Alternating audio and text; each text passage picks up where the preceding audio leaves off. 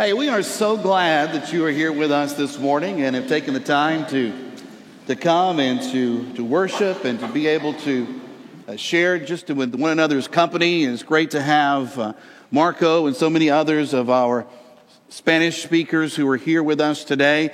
Uh, last weekend, the, our Hispanic uh, mem- members went off for a retreat, and so they were away having a, a wonderful time of encouragement and great food, I hear. And so we are glad that they were able to go and do that, and we welcome everybody back to, to be a part. Uh, now, if you were not here last week, we're about to find out. Give me one clap. Uh, see, there's some of you that weren't here. There we go. Give me one clap. Give me two claps. Give me two claps and a Ric Flair. Woo! It's like, what in the world happened last week? This happened. 1 Samuel chapter 17. It says, When the Philistines saw that their champion was dead, they turned and ran.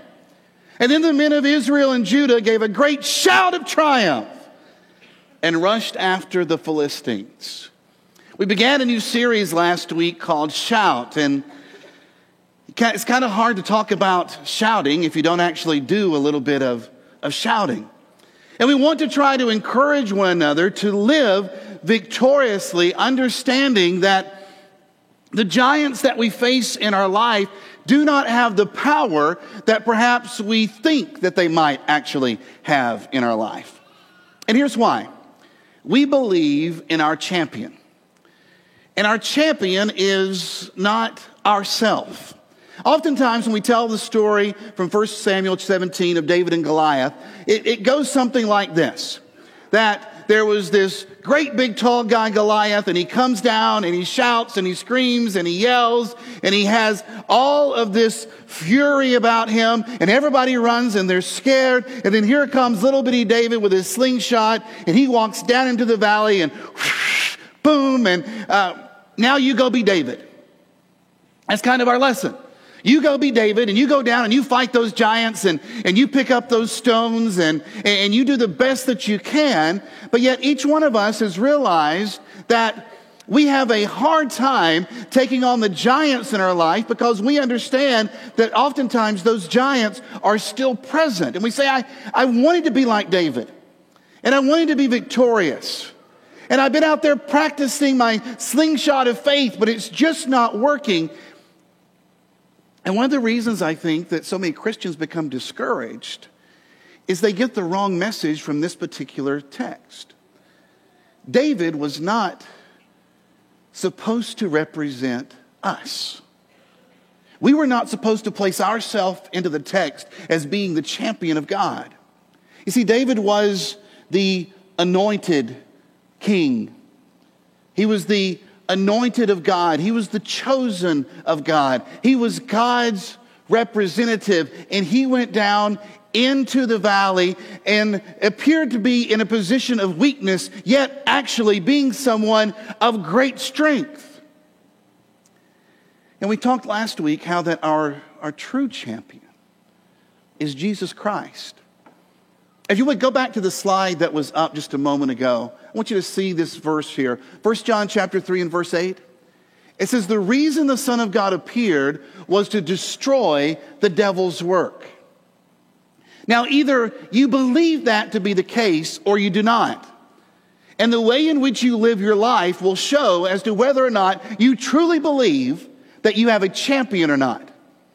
The reason the Son of God appeared was to destroy the devil's work. Now, did he do that or not? Was he victorious over the power of evil and Satan, or was he not? Because if he was not, then yes, your giant still has tremendous power in your life. But if he was victorious, as Scripture says he was, then the giants that torment and the giants that taunt and the giants that come out every single day and say, Come down and fight me,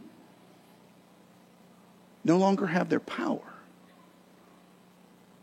But do we truly believe in our champion? Oh, there are champions on the other side for sure. Back to our text, it says there was a champion named Goliath who was from Gath, and he came out of the Philistine camp. Now, right away, when he is mentioned, you get a little bit of history about him. You get a little bit of history. He wasn't just Goliath from Gath, he was the champion from Gath.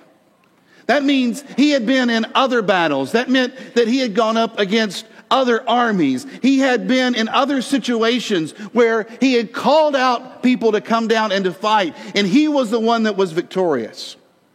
So as soon as our text says that a champion named Goliath comes out, you realize this guy's got a history. This guy's got a record. And it's the same for those taunting giants in our life. They didn't just show up this morning. They didn't just all of a sudden appear. They come into our life and they have a history and they have a record because they have been calling out our name, some of us, for years. Where it's the same giant that comes out over and over and over again, calling us out, saying, Let's see what you can do today. Because you know this, right? That giants are relentless. They're relentless. It says that day after day after day, Goliath comes on to the battlefield and he challenges the armies of God.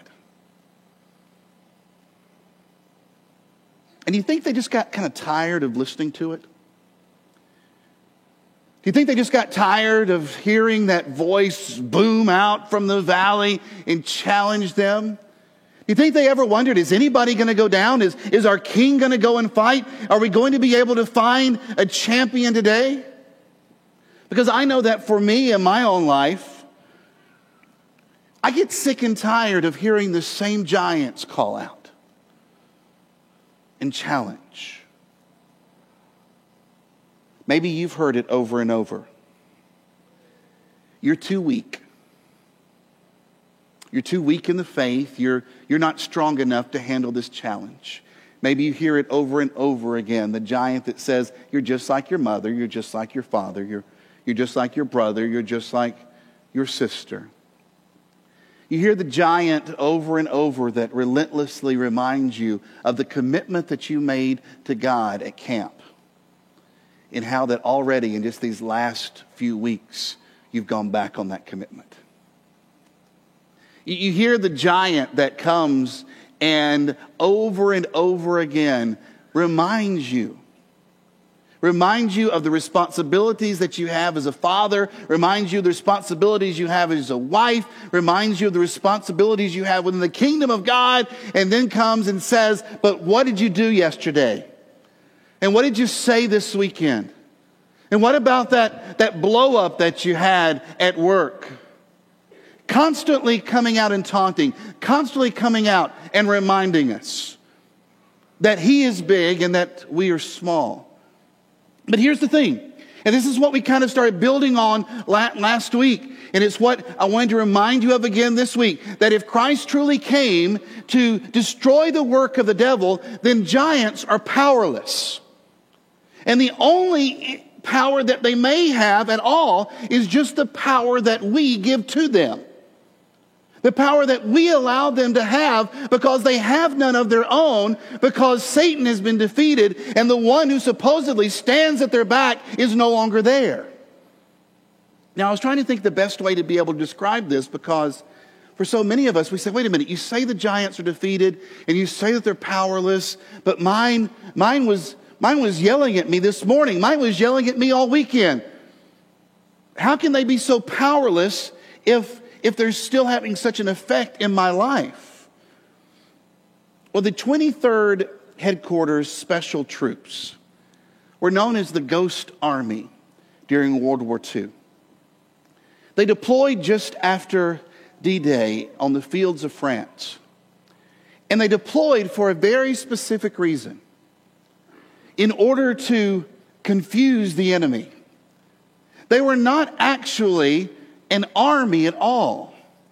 What they were were pretend, pretend tanks, pretend trucks, pretend aircraft.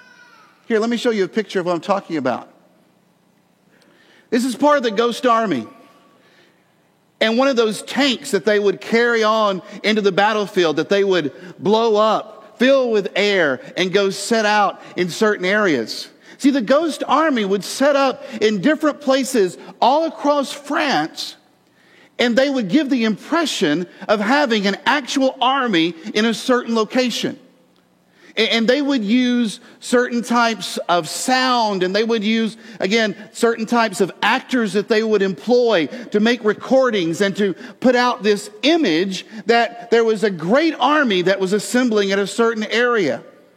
Also, that the enemy forces would put all of their attention over here when the actual armies were coming up from somewhere else. And for some 40 years, what they did was classified. And many of the tactics that they used are still classified by the government. But from the time of D Day to the end of World War II, they went all across Europe pretending to be a powerful army. And I thought maybe that's the best way to explain the giants that come out and taunt us. They appear powerful. They sound angry. It seems like they're bent on our destruction. But in actuality, they have no power. It's all a mirage. It's all smoke and mirrors. It's fake. But just like the Germans in World War II, the Israelites, centuries ago, saw and heard the things that Goliath was saying, and they were terrified and deeply shaken. Were afraid. And I think that this is the first thing that we need to make sure falls in our life. I think we need to make sure that fear falls before us so that we are no longer individuals who cower at the different giants that come and shout at us and say, Are you truly a child of God? Do you truly think that you can live life as Jesus did? We become so afraid and fearful because we don't think that we can handle this temptation that's in front of us. And here's just a few of the reasons I think that we become so afraid.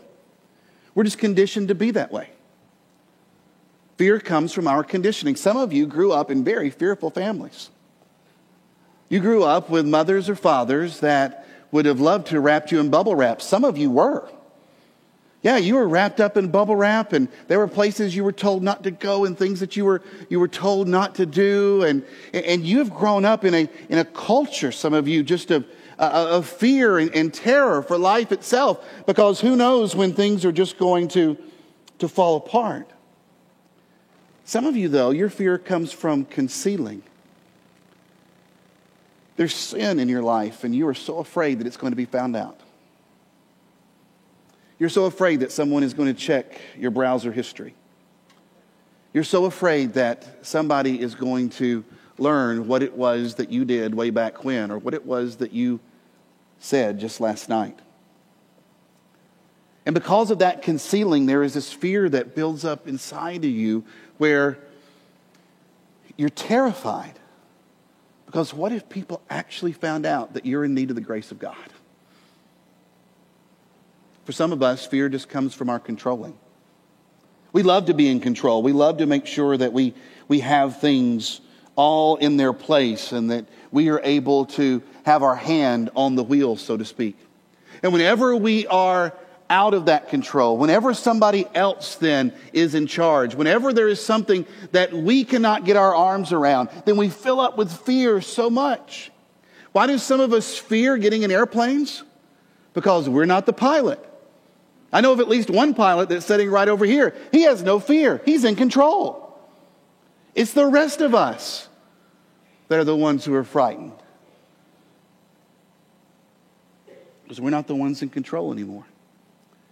But no matter what it, it is that feeds your fear, the solution to fear is faith. The solution to fear is faith. See, the opposite of fear is not being bold and courageous. The opposite of fear is, is faithfulness. And faith begins by us saying, I have confidence in God that He is bigger than my giant. I have confidence in God that He is bigger than my giant. And I have confidence in God that the power that is within Christ is stronger than the power that I give to my giant. And so, whatever it is that stands and yells out to you, whatever it is that taunts you, Whatever it is that says, see, I told you you couldn't go another day without a drink. Whatever it is that says, see, I told you your relationships couldn't hold up. Whatever it is that says, see, I told you you couldn't just go for a week and be a person of prayer and study. The solution is faith. Who We realize, no, we have a champion. And even though our giants are relentless, faith says, I have confidence in a God that is bigger than my giant. So, what do we do? I like the writing of David in Psalm chapter 16. He says in verse 8, I keep my eyes always on the Lord. One translation says, The Lord is always before me. It's always before me. With him at my right hand, I will not be shaken. The giant was bigger than David, but David's God was bigger than the giant. And this verse serves as a terrific reminder for us that God is present in our lives. And the term right hand, when you see that in the Old Testament, it was something that was very special. Because to be at someone's right hand indicated value and, and honor and an intimate position. And if you sat at the right hand of someone, then that was the best seat in the house. And David says, My God is on my right hand. And so when he walks down to the valley to take on the giant, he checks his focus. And the focus that he had was not on the giant, because if you remember from last week, he looks at Goliath and says, Listen, I come to you in the name of the armies of the God of Israel. I come to you in the name of the Most High God, because that's where my focus is. And I will not be shaken. So check your focus and then name your giant. I don't mean give him a pet name, I mean give him its real name. In Psalm, again from, from David, chapter 3, beginning in verse 1, it says, Lord, how many are my foes? How many rise up against me? Many are saying of my soul, There is no salvation for him and God. But you, O Lord, you are a shield about me, my glory and the lifter of my head. I cried aloud to the Lord, and he answered me from his holy hill. I lay down and slept. I woke again, for the Lord sustained me. Maybe what you need to do is to name the giant. And you say, you know what, Lord, I'm not going to be afraid any longer. This bill is coming due, and, and it's $416.95, and, and I'm not going to be able to pay it. You say Bob at work and the fact that he's promoting Amanda, even though her work is not as good as mine, simply because he likes her better. These things are, are terrifying me, Lord. Maybe you need to name that guy your daughter is dating and say, I just don't trust him. Maybe you need to say it's that first chemo treatment that's at 10 o'clock a.m. tomorrow, and I'm afraid of the outcome. See, once we identify the culprit and admit that our unrest is tied to, to that person or circumstance, we're able to offload our cares to God and say, God, this is specifically what I need help with. This is where my faith needs to be focused. So name your giant. Go to God and say, His name is Goliath, and he's nine feet tall. But I believe that you, Lord, are stronger.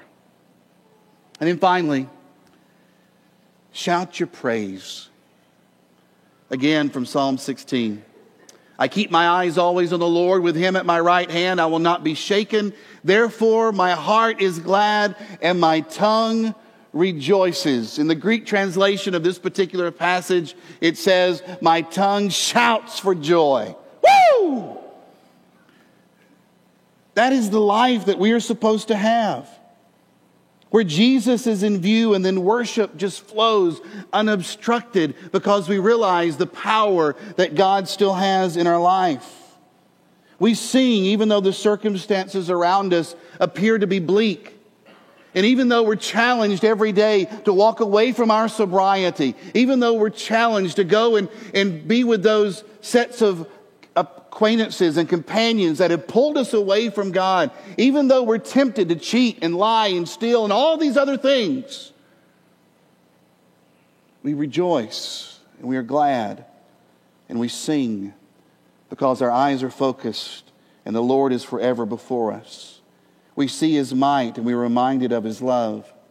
We remember that he has always come through for us and that his mercy has never failed us. There's not a magic wand over fear that we're just able to, to pull out of our cloak and everything instantly disappears. We just simply relegate fear to its proper place on the other side of Jesus. We don't lose sight. We don't let him escape from our view. Our eyes are fixed on the Lord as we cry out, You are in control. We don't focus on the danger, we focus on the presence of God. As one author puts it, the antidote to fear is faith, and the soundtrack of faith is worship.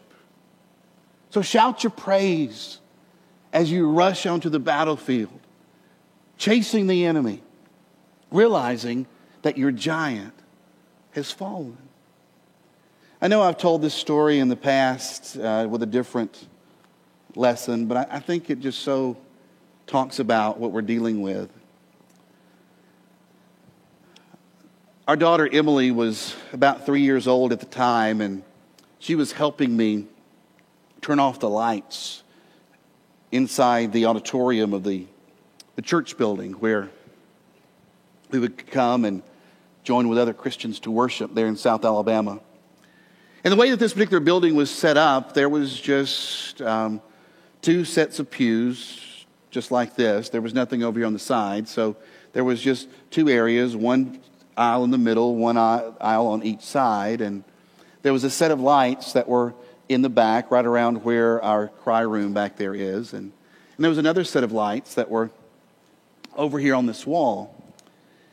And so as I go to turn off the switch that was here, I I get here about the time that my three year old is standing on her tiptoes, reaching up to hit the lights in the back.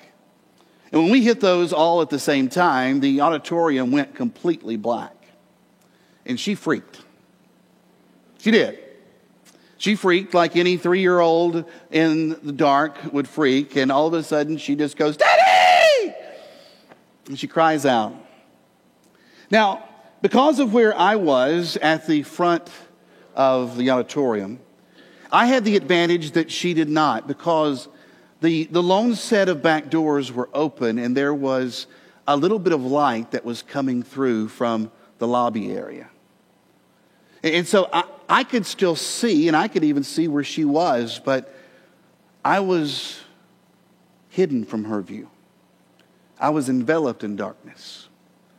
And so she began to, to cry and she began to, to cry out. And I did my best to, to comfort her. And I said, Sweetheart, daddy's here. I, I'm right here. Just, I said, if you'll just listen to my voice as I was walking around picking up some things off these front pews and straightening some books, I said, just listen to my voice. And, and if you'll go and stand in the light, you'll see me and I can see you.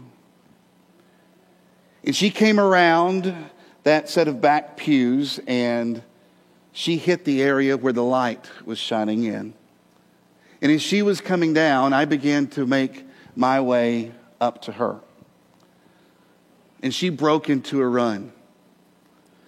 And she ran as fast as those little three year old legs could carry her. And, and I, I, got down and, and I picked her up into my arms. And, and she was doing that cry that, that, that kids do when they just can't contain themselves and they've got the snot bubbles coming out, you know, and they're it just, I'm like, sweetie, it's okay. Everything's, everything's fine. And I said, it's okay. And she looked at me, and through those tears, she said, Daddy, you lost me. That's what she said. Never forget it. And I said, Sweetie, I didn't lose you. I knew exactly where you were. I saw you the whole time. And it could be some of you who are here this morning and you feel lost by your father and you're afraid because the giants keep coming and coming and challenging you and taunting you, and the fear just wells up inside. And maybe your cry is not a woo, but it's a daddy.